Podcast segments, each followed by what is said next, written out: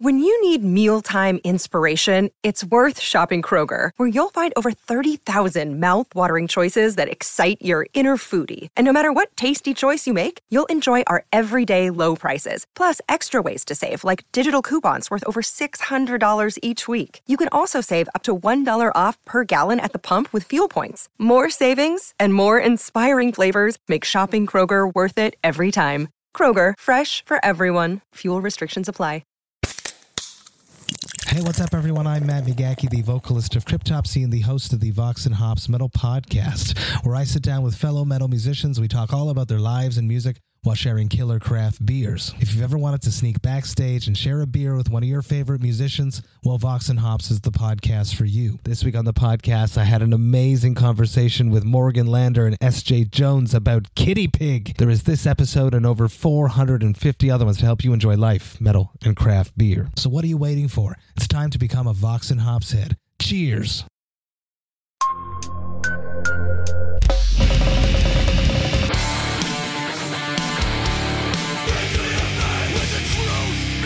Welcome to the Punk Rock MBA Podcast. If you are enjoying the show, and I hope you are, I wanted to mention our Patreon because that is the best thing that you can do to support the show if you are so inclined. Patrons get access to every podcast a week early without any of the ads.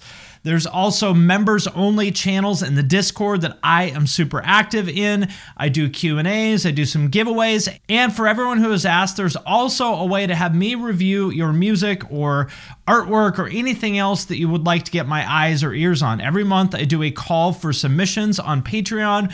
You post your work in the comments and then I will review it live on Twitch and then post them to YouTube for everybody on Patreon as well. So if any of that sounds interesting to you, there's a link to that in the show notes for this podcast. Josh, welcome to the show. Thank you very much for making time for this. I'm excited to have you on. Of course. Thank you for having me. Thank you. So we were just listening to uh, a couple songs off the new album. Tell me about the album and, you know, for anyone who's not familiar, yeah, tell us about it. Every time I, you know, do a, a record with any of my projects, I end up having a lot of uh, stuff that doesn't get used, and um, I guess it just kind of came up, you know, talking with Sharptone, and they're kind of like, "You ever gonna do anything with any of this stuff?" And it's like, "I doubt it."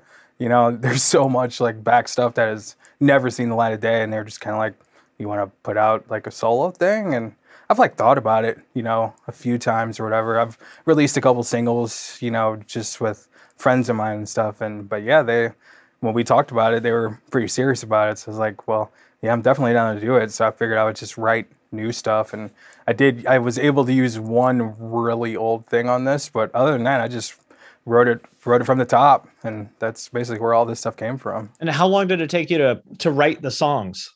Oh, not long. They're like very, very vocally driven. So very little technical aspects at all. I just wanted to create like a, a big uh, opening for you know the lyricists and vocalists to do what they do rather than like really put the light on me so much it's kind of like you know way more of a collaborative type of a thing so the music doesn't necessarily take a backseat but it's just trying to i wanted to keep it open for everybody involved you know so they can really stand on top of it you know what i mean what made you take that direction because i mean obviously you can play your ass off you know a lot of people that are as good of a guitarist as you would be like, okay, this is my chance to fucking shred. Why did you choose to take that more vocally driven approach? I guess if it was going to be something that was like, you know, me, me, me, me, me, pay attention to me, then it would have just been an instrumental thing, you know, and I don't know, it's, uh, I, it's not very often that I get to do like any kind of body of work where I really get to kind of dictate where things go you know like most of the time with any of my projects that kind of there's parameters you know like this is what the band has sounded like or this is what the band wants to sound like. And so this was more like if i could just you know write the uh, canvas you know for uh, what you know some vocalists could be doing. And you know just i just wanted to keep it aggressive but i didn't want it to be like technical like showboaty type of stuff i wanted everything to feel like everything's up here, not just like vocals are up here or guitars are up here, drums are up here. Like, I want everything to feel like that, you know. So pulling the music back and giving the vocalists more room to really drive the tracks. That that's really all it boiled down to for me. That was it. Well, I, I mean, I think you did that. I've heard, I haven't listened to the whole album, but I heard like the five or six singles or whatever that have come out. And I would say, based on that, this is one of the most aggressive things I've ever heard in my entire life. It is like just ridiculously aggressive all the time. It was sick. That's that's exactly what There's I was like a couple for. seconds where you can catch your breath, but pretty much other than that, it's just pure aggression. That's that's 100 percent what I was going for. Like a lot of people would, you know, that know me or know like my back catalog. You know, they they know me for doing like a lot of like wild technical stuff and like you know just stuff that's all over the place. And it's like, dude, I did that already. If you want to hear me do that, go listen to that. Like Right. I'm not interested in just doing the same thing over and over and over. I'm, I don't care.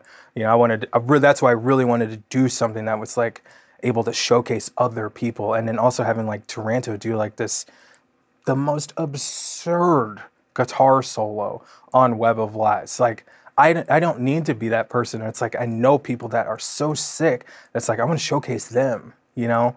And I'll just kind of drive the drive the thing here. You know what I mean? That's what the the real uh, goal was. I think we hit it. So, who are some of the vocalists on this for anyone who may not be aware? You, you got some great ones. Yeah, we got we got a lot. We have more features than songs, so it's like kind of kind of fun doing it that way. But like Andy from Monuments is on it. I got uh, Rio from Crystal Lake, Chad from uh, God. Chad has so many bands. So I guess we'll we'll just use Frontierer, and then we have um, Jamie and Jake from Polaris. We've got Jake from Reflections. You know, we've got Kirby from Fit for a King. You know, it's just we got that's our that's already more features than songs already, and that's not even all of the features. You know, so that's like it's just a super big collaborative thing. You know, that's that's what like made it super fun. Where it's like, and you don't have somebody kind of peering over you saying it needs to be like this, it needs to be like this. Write the songs like this, make them this long, make them this short. You know, it was just kind of like we're just gonna go for it. You know what I mean? Interesting to hear you say that because, you know, about uh, having kind of parameters to work within and stuff, because I feel like everything you have worked on, even though I'm sure there were those parameters, like your fingerprint is so clear. Like Emmure, for example, I loved the previous version of Emmure too, but like your version of Emmure is like very clearly like, all right, Josh is in the band now. This is a different thing. You have like such a strong fingerprint that I think that comes through, even if you're saying that you feel like you have a lot of, I guess, restrictions. it does like no matter what i i always have the the feel that i have you know and everything that i do is you know 100% rhythmically based and ultimately when i first joined Emmure like when i started writing look at yourself with frankie i didn't want it to sound like anything other than Emmure like everything that you've ever heard that's what i wanted it to sound like Right. and like I just don't write like that. So it's like trying to find the the the equal medium where it's like it feels like Emmure, but it still has me in it, you know? So because I think there's a challenge to working within those types of parameters. Like you need it to still sound like the project or what the band is known for. So when you have nothing to do with a sound like that, it's very uh, tricky sometimes to really inject yourself into it and still keep it sounding like the project always has. And so, I mean, I tried. I definitely tried. I think you did. I mean, look at yourself as one of my favorite albums like ever. I think that is a fucking masterpiece. Thank you. Thank you. That's so sick. That's so sick. And I, I had a, a specific question about that album. We uh we had uh I don't know if you're familiar with Nail the Mix, but like that's I'm involved with that company. I'm a partner in that company. And we had Drew Fulk on to mix uh I forget what song it was, but um to mix that song. I recall him saying that you like redid all the guitars or something in like a day. Am I imagining that? Yeah, that that was that's honestly that's Drew's fault. Like when I when we got to the studio to really track the record, like everything was done. You know, like I you know all the guitars, all the bass, the DIs for everything, like, it was done. You know, but when we were pretty much closing up everything for the record, Drew was like, just play the guitar part or no no no he said the bass. We were going to redo the bass and he's like can you just play the bass like through my gear and through my di and let's just see what it sounds like? I was like sure. So you know we started playing a song and ultimately it was like sounded way better. And so it was kind of like okay. So i just retrack the record like that's it. But and you did that like in a day. Oh yeah, like when, once we got done, it, it took I don't know maybe an hour to track the bass for the record, and then we got done, and he's like, So do you want to see what it sounds like if we mess with the guitars? And I'm like, not really, but I guess we can. So we hook up the guitar. Of course, it sounded freaking better. So then, yeah, we sat there. It took like I don't know four. I took. I, oh, I think ultimately it took four hours to retrack the record because that's the thing. It's not some super technical thing. It's like I like to call it being in the pocket. You Right. know, like I'm not doing anything wild. That's like I need a million takes. Like you get two takes. You get one take that you're really focusing. Then you got to you get a second take to just vibe, and that's it. And whatever you get from those two takes, that's it. That's all you get. Like I'm not gonna sit here and start punching in and stuff. Like get out of here. Like just press record and whatever it is is whatever it is. Like if you really listen to the record, you'll hear mistakes all over the place. I don't care. That's what the thing is about how I do things. I'm not trying to make things perfect here. I want things to feel like they really felt. You know what I mean? So that's why you get two takes. Like whatever it ends up, that's it. I want everyone listening to this to understand how fucking ridiculous that is, though. Even though, you know, people think that playing that kind of music, and I'll, I mean, not not to say that everything you play sounds the same, but like, you know, you have that style. And it is, like you said, very like rhythmic. There's a lot of chugs and stuff like that. And people might think that shit's easy to play because you look at the tabs and you, you know, it's like, okay, well, there's a lot of chugs here try playing syncopated chugs doubled to a click that tightly and let me know how fucking easy it is. This shit is hard as fuck. it is extremely hard. If you are a guitarist and you have never recorded yourself doubled to a click, do it because you will find out very quickly that you are not nearly as good as you thought you were. All right. well, honestly, that stuff's quad tracked. So Even more ridiculous. here's here's the funny part. Like, if you really want to like seriously test yourself, track with nothing but the click. Like only a metronome. Turn everything else off. Yep. And then if you can really get your timing really right there, you start to kind of develop an internal metronome. And now you don't really think about things anymore. It's just whatever your motion is, it's just all muscle memory. So, you know, and I like I like to track a lot of stuff like that. Not not that I necessarily nail it all the time, but it's really fun to like press against yourself like that to see like, am I really on right now? Yep. You know, so it's like I'll be working on a track where I'm like programming the drums, for instance, and I have the drums there and I just turn them off and then just turn on the click and now track the parts and then come back, turn the turn the drums back on and see how close I was. And it's like, okay, this this this is an interesting way to go about this, but it's pretty hard, especially quad tracking stuff. It's extremely hard. I remember the first time I did that, and it was so humbling because I was like, "Oh, I fucking suck." it, it was brutal, but Yeah. you know that's that's the way you grow. So with that in mind, you know, I feel like your style is really having kind of a moment. Like, uh, not to say that you're the only person who did it back in the day, but I don't. I mean, you kind of were, you know, with like Tony Danza and stuff. Like nobody really did it like you did. And then Glass Cloud to me is like the sort of evolution, more groovy evolution of that. And that style that you've been doing for a long time now is having a bit of a moment with, you know, 1056 and Darko and some of these other bands. What are the keys, like for anyone who's into that and wants to play like that and have that kind of sound? What advice would you have for them? Number one thing, no limitations, none, zero. Just you just have to be free with it, and like if it sounds weird, do it. Do it at least track it and see what it feels like. And if it still feels weird, sit on it for a few days, then go back, listen to it. Just don't be don't don't be afraid to be outside of the box, and most definitely don't be afraid to not do what everybody else is doing. And that's nothing against anybody who is just out here sounding like everybody else does, but Sure. you know, I think the best way to really make your own stamp is to just be you, really. You know, no matter how oddball off the wall that might be, just go for it. You know, like experiment with things like do do weird stuff like go just get out get out of the get out of the pocket for a minute you know? Start messing around with stuff. You don't have to tune in drop b or drop a. You don't have to play 6 7 8 9 10 11 12 string guitars. Like you don't even have to play freaking guitars program who cares? Sure, you know yeah. just like just let the limitations go and just see what you can do however you do it. You know like that's my biggest thing is like with with my guitar playing is i like to make up my own tunings because i automatically can't sound and do the exact same things everybody else can do like it's kind of limiting as far as that's concerned because i can't just play anybody else's stuff like not in my tunings Right. you know but at the same time you can't play my stuff and everybody else's tunings so it's like kind of can work with you and against you at the same time. But I think it makes me have to think outside of the box when I don't have the the normal guitar tunings, you know. So it makes things a little different. The number you have reached is 100.7 WMMS. It wasn't just a radio station, it was a lifestyle. Cleveland is, is a rock and roll city for sure. Get down! The Wrath of the Buzzard. WMMS. Cleveland. The rise and fall of one of the most iconic radio stations in America. Profiles, The Wrath of the Buzzard, PROH Files. Subscribe now wherever you get podcasts. Hello, Tom May here, host of Future Friday. I've spent the last 15 years on the road with my band, The Menzingers, where I've met all kinds of wild and fascinating people. So I started a podcast. On Future Friday, I talk to fellow musicians about the moments that made them, their passions outside of music, and the curiosities that tie us all together.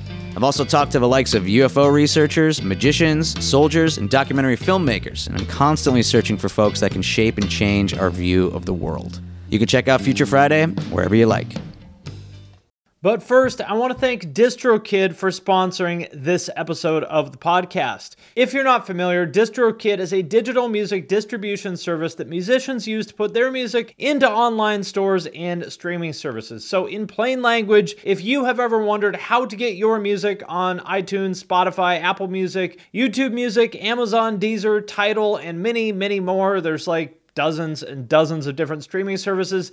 DistroKid is the way to do it. It is super easy. I have used it to put my music on Spotify. It took me maybe five minutes to like set it up and upload everything. It's legitimately awesome. I am sincerely a fan of this company and their product. And for those of you who have asked, you can also upload your music to TikTok with DistroKid. And if you want a chance to get featured on DistroKid's Spotify playlists, you can do that by submitting a song through Spotlight and getting your fans to vote for you. You can also use Hyperfollow to get more Spotify followers. You can promote your new release as well as Spotify Canvas. That's where there's the video in the background in the player, and when you share it on Instagram, it shares that video too to make your Spotify release pop. And Spotify Canvas is available to all DistroKid artists. Like I said, as you can probably tell from this, like I am sincerely a fan of DistroKid. DistroKid can do everything I just talked about and so much more. So be sure to sign up with my link, which is in the show notes for this episode,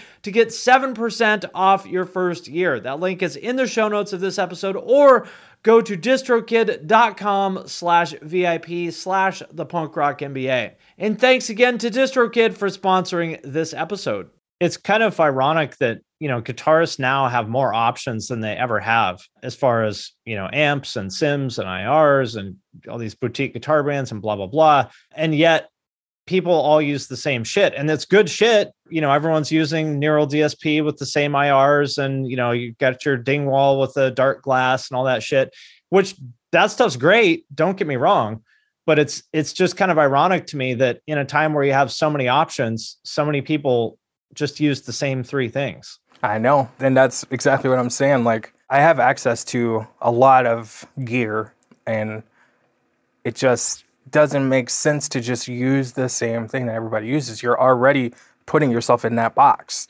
You know, it's like you're you automatically sound like this now. And like the Darkglass stuff sounds sick. Like I have it. I have it's literally sitting Sounds right amazing. here. Sounds great.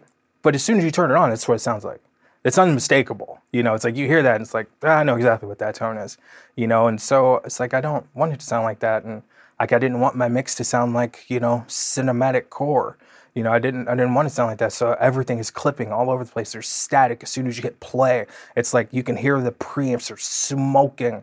You know, I wanted it to sound like that. It wasn't like mixed mistakes. Like, no, no, no. I had to get Josh to do this stuff. It's like, no, I want it to be messed up. Like, I want it to be like, uh, this feels funky. Like, yes, I want it to feel funky. Why are the vocals so quiet? Shut up and read the lyrics. Like, I wanted it to be like that. Like, do you remember that when you would get a CD? You remember the CDs had booklets in them? And when you opened the booklets, they had the lyrics in them.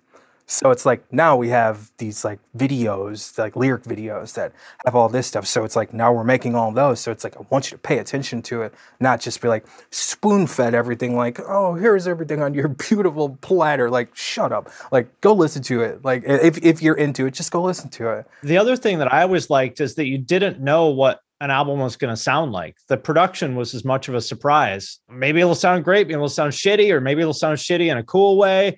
Right. You don't know. You know, and again, I don't mean to sound like an old man, but I feel like, especially kind of in the metal world, it's so formulaic now that everyone wants the same like punchy, super compressed drum sounds and the same guitar. And and it sounds good. I get it. But it's almost like because we now have the ability to dial in exactly the same thing as everyone, you know, you do.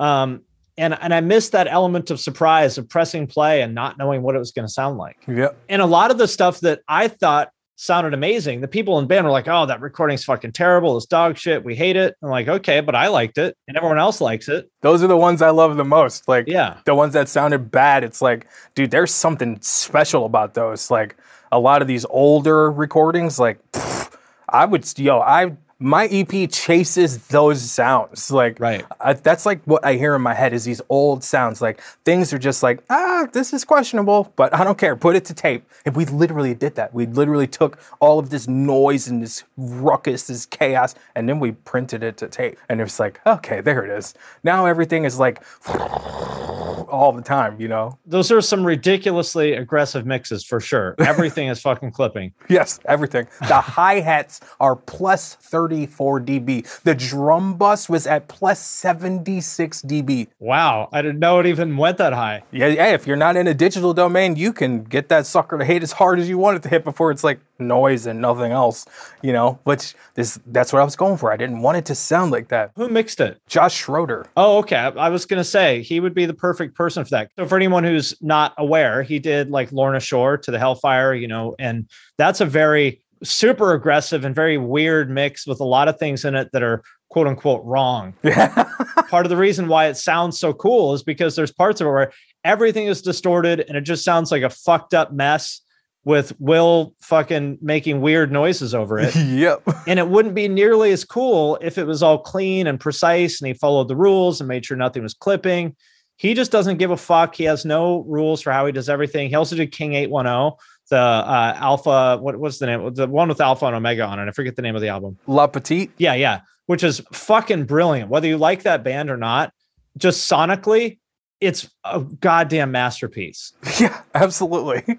absolutely. And if you want to break the rules, Josh Schroeder is definitely the guy to go to. Yeah, I knew I knew that that's where I was going to go for a long time. It was just a matter of when I could get there and how we could do it. And then, you know, the day before I have to go out there to uh, start tracking the stuff, my drummer that was going to track the drums couldn't do it. So then that left it on me to do it instead. So we got there and, you know, dialed dialed it all in and started tracking and he he drove me like he would have driven anybody else doing it. So he's he's just the best. Like he'll really zone in on you with you and like you know key in on you not Right. just like uh, an engineer doing an engineer's job. Like he, he really makes it personal. He's a producer, not just an engineer. right right. He's the type of guy that's like, what if we made the drum bus plus 76 dB? Let's try it. he is he is literally that guy. He's What, like what if i'm yeah i'm in the i'm in the drum room and he's like i'm in the middle of tracking. He stops walks in the room and he comes in there and he's like looking around just looking at stuff and he grabs this weird stand this this mic stand on the biggest bass with three wheels i've ever seen and he starts like fitting microphones onto it and then he takes off running down the hallway with this thing and he runs back. He's like all right i'm good. Closes the door so now we're going back in and we're tracking again. So I tracked whatever. I come out and this dude has set up a stereo microphones between the hallway, which is like 45, 50 feet away from the drum room that is closed. And then uh-huh. something else up out in a garage. It was just like, what are you doing? Like, and that's like so cool because he's just got these ideas where he's like, I'm thinking and I could probably do something with this. And he starts just doing crazy stuff. Stuff I definitely wasn't thinking of. Like, could you mic this up from like 250 feet away from a closed door? Like, I wasn't thinking Press that. the shit out of it. Yeah, like, and he just does some crazy stuff. Like, he's it's really a, a very eye opening experience working with a producer engineer like Josh. Like, because he just cares. He takes like those extra steps that you don't really see when you're working with somebody who's going to turn on a preset and be like, Right. okay, we're good. You know, Right. It's not like that. Right. So did did you play drums on it? Is that what you're saying? Yeah. Oh wow. Yeah. I, di- I didn't know you could play drums. That was actually my first instrument. That would make sense with your style of guitar, though. Yes, 100%. Like I'm just a rhythm rhythm person. Um when I first got into Tony Danza to do my first tour with them on guitar, the drummer, like something went down with the drummer and he left the band and they thought they were gonna have to cancel the tour. And this was gonna be my first tour on guitar. And like, we're like a week away from the tour and they're like, yeah, I guess we're gonna have to cancel. We're gonna have to call our agent and blah, blah, blah. And my dumb ass was like, I could probably pull this off. And you know, we're all together and they're like laughing. They're like, what are you talking about, dude? And I- they, because they had no idea that I played drums too. I mean, that shit's not easy you to play either. That's- Definitely, definitely wasn't. But that this is a long time ago, so I was much closer to being able to pull off a set like that then. And you know, they're like laughing about it and whatnot. And it's like, no, I can seriously probably do it. It's like if you can get a kit, I can probably pull it off. So and they were still good friends with the the original drummer. So they hit him up, got his kit. Took it to the practice space to set it up, and then we ran the set. And they were just all freaking out the whole time. And then I ended up having to play drums with Danza for like a long time before I was able to move to guitar I did not know that. yeah. And then when I finally got to move to guitar, everybody in the band except the singer had to leave the band. So now, again, I'm put into that spot where it's like, I have nothing to do with this band. I have nothing to do with the sound of this band, but I have to make a record that sounds like this band. You know, so now I'm like, uh, okay. you know, so that was how that whole thing started. And then we put out Danza 3, and then here we go. So you mentioned being in the pocket earlier. Um, what is that term for anyone who's not familiar with that term? What does that mean to you? Uh, being in the pocket is not, you know, being flashy, not just trying to overplay parts just to make what you're doing look cool, you know, or make yourself look cool. Like I don't do, I like, I don't, I like everything to either be strong and on top, or I like everything to be pulled back. Mm-hmm. Especially when there's a vocalist involved. If there's a vocalist involved, I like to do this. When the vocals are on top, I like to have the band carry the vocals. When the Push vocals come down, yeah, when the vocals come down.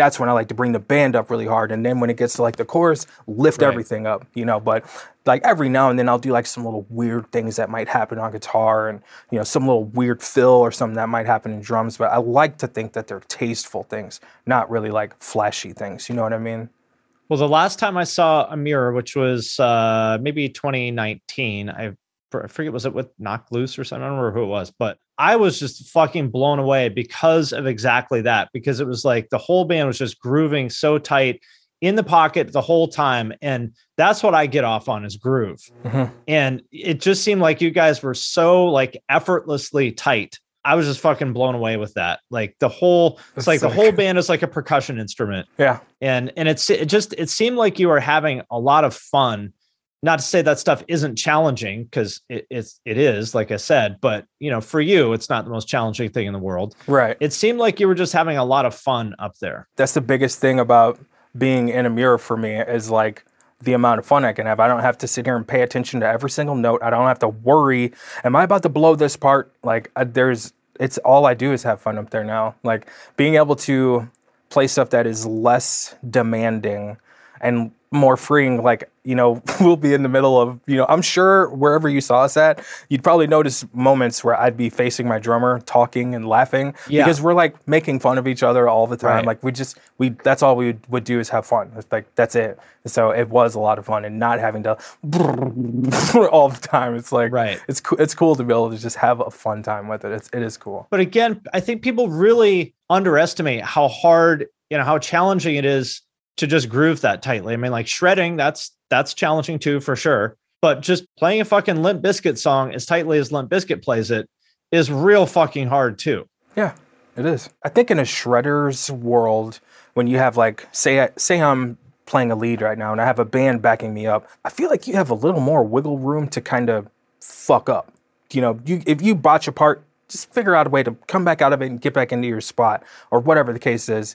And if I have a full unit here and we are all in a unison type of a pattern, if somebody gets off of that, it's going to stick out like a sore thumb. Right. So now it's more about working together as a unit. Like, how can we get everything to be locked in in that pocket, create the pocket super tight? And like drums and bass is a massive part of that. And I've just been super lucky and had awesome drummers. like, Right. you know, so that that always helps a lot. And everybody being on that metronome and practicing with your metronome and having that internal click, it changes everything, I think. people don't like guitarists anyway don't like the idea of practicing with a click maybe because they feel like it's less fun or something like that but to me, and obviously your opinion means a lot more than mine, but to me, that's something everyone should be doing. What What are your thoughts on that? I'm gonna. I, I, I would feel multiple ways about doing the click thing. Like for me personally, chances of me doing anything that's not going to be on a click is very low.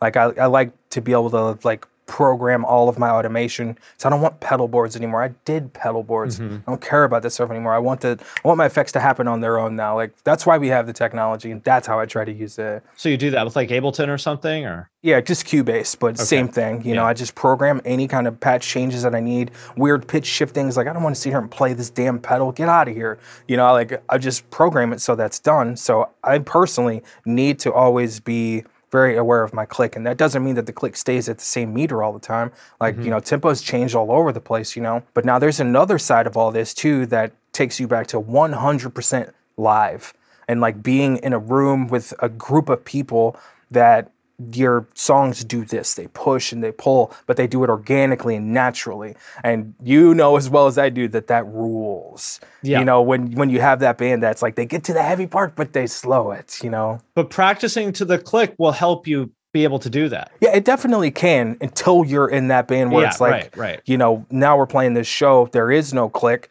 and now now it's just vibe time that's it now it's like how together are we that we don't even need a click but we're all together because we're all like honing in like on the drums and feeding off of each other and now when you feel that drummer start to slow down you just all slow down Right. together and you know like there is something that's really cool about that That like five BPM up or down that you, know, Yeah. you don't really hear, but you do feel it. you feel it that's that's like that's like a really cool thing about it Did you ever listen to Cynic? yeah of course I remember uh, talking to Sean, the drummer, uh, rest in peace. He said they recorded that live to tape with no click. I was like, and they were like 20. yeah I mean, and, and the tempo he showed me, the tempo was like plus minus 10 BPM. Like it, it moves a lot, but they always stay in the pocket.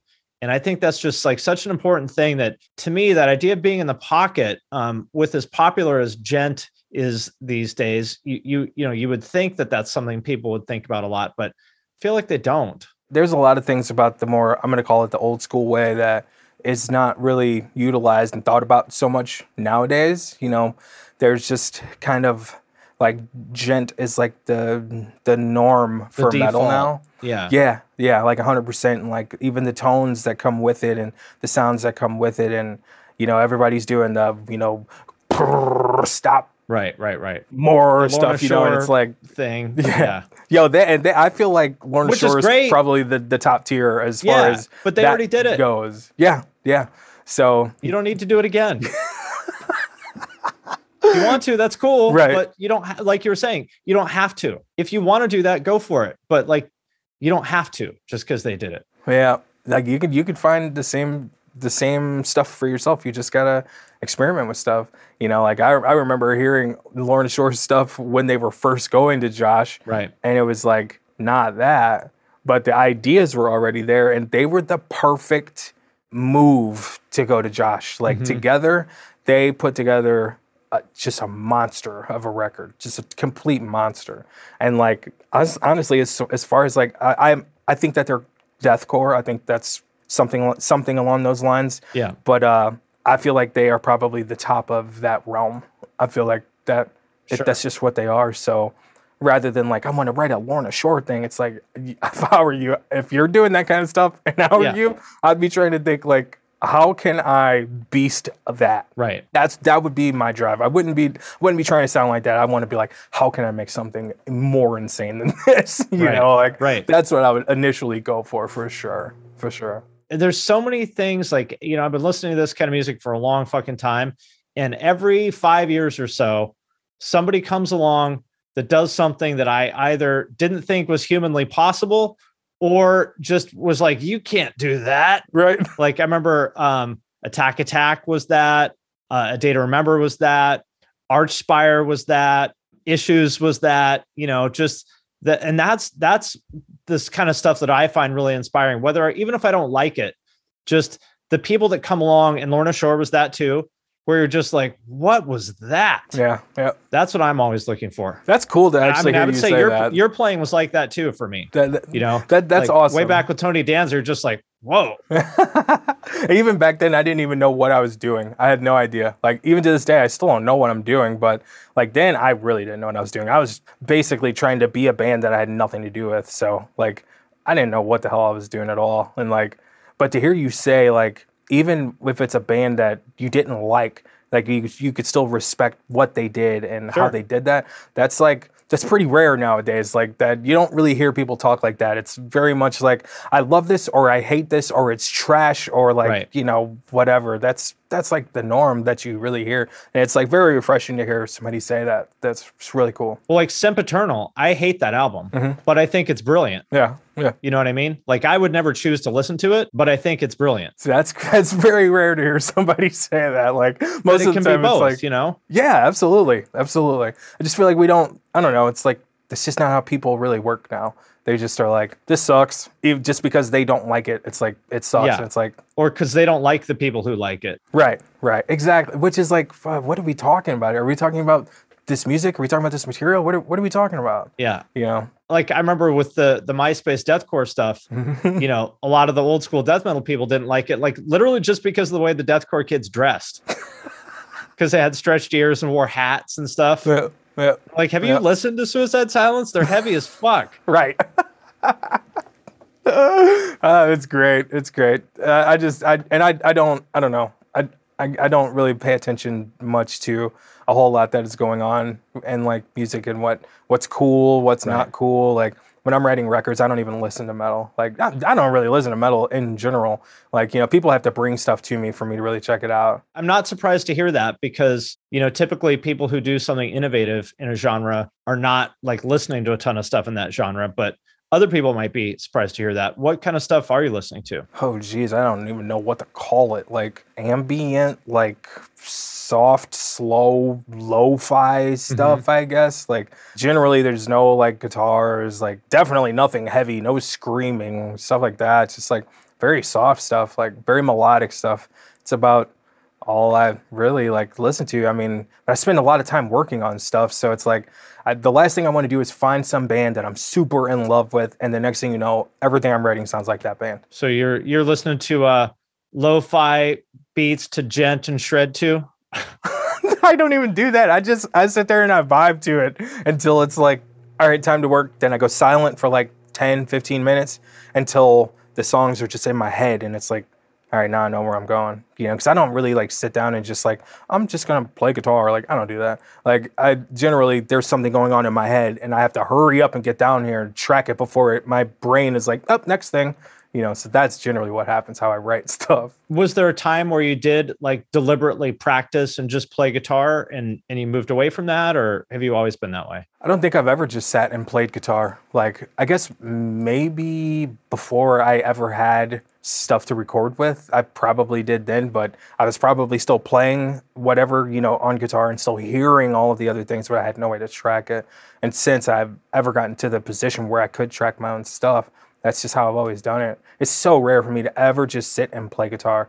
Like, because I, like to practice all of the things. I like to practice guitar playing, bass playing, programming, editing, mixing, mastering. Mhm. Like, I like to do it all. So all I got to do is get in here and start doing something. And then now you have everything right here at your disposal to sit here and do it all. You know what I mean? Yeah, it's amazing. I mean, you think even 10 years ago, you know, home recording was definitely a thing then, but not like it is now. Definitely compared to like 15 years ago when you had to go to a studio and blah, blah, blah, had to find someone to play drums. I mean, it's never been a better time to be a musician. I know people bitch about Spotify and stuff, but man, I think it's amazing. You eh, you have everything you need to make any kind of music you want at home for pretty reasonable budget and then distribute it to the whole world.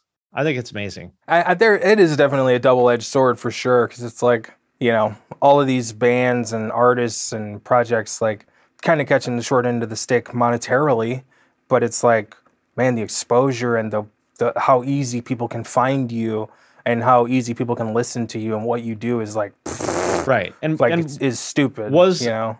Were was 99% of metal bands ever going to make a cent, you know, 20 years ago anyway? No. not not unless you were one of the big ones, you know, definitely not. the top 1%. I mean, even a band on a label like Century Media in 2009 was not making any money. Right. You know, or, or in, in 95, they were like, nobody was making any money on Century Media back then, unless you're yep whoever the biggest band on Century Media was. Then I don't know, Lacuna Coil or something. You know, right, right. So you know, I, I think people are chasing something that never really existed. Yeah, you're not wrong. You're not. Yeah. All right. Well, I will let you get going. Uh, but thank you very much for making time for this. I appreciate it. Uh, everybody go uh, check out the album. Uh, some people in chat are saying you had some IRs to plug too. Oh yeah, the uh, massive Soundworks. Like those IRs are out there, but they're like the real deal though. You know, if you wanna you wanna sound like all the Djenty boys, this ain't for you. But if you want to sound like some real guitars. with some real mics and some real cabs with some switchable speakers, this is real. It is. Try it. IRs make a bigger difference than the amp sim, in my opinion. They definitely can. They definitely can. They can make a terrible preamp sound awesome. they definitely can. Yep. So if you're interested, check out the IRs. Um, check out the album. Anything else? Uh, check Twitch. Go follow Josh on Twitch. Anything else you want to plug? That's it. I mean, EP's out. Check it out if you like. Cool. Well, I will let you go. I appreciate it, and I'll talk to you soon. Absolutely. Thank you, Finn. Take it easy. Take care. All right, my friends, that does it for this episode of the podcast. If you made it this far, thank you. Thank you for listening. We sincerely appreciate each and every one of you. If you want to help the show, there's a couple things that you can do. First of all, share it on social media. If you share it, tag us, tag Finn McKenty, that's me, and tag Deanna Chapman, that's a producer. Second thing you can do, if you really, really, really love us and really want to support us, you can support us on Patreon. There's a link to that in the show notes. You can leave a review on Apple Podcasts or wherever else you're listening to this, or you can do none of that. And you can just sit at home thinking about how awesome this podcast is. That works too. Again, thank you very much to each and every one of you for listening. We sincerely appreciate it, and we'll see you next time.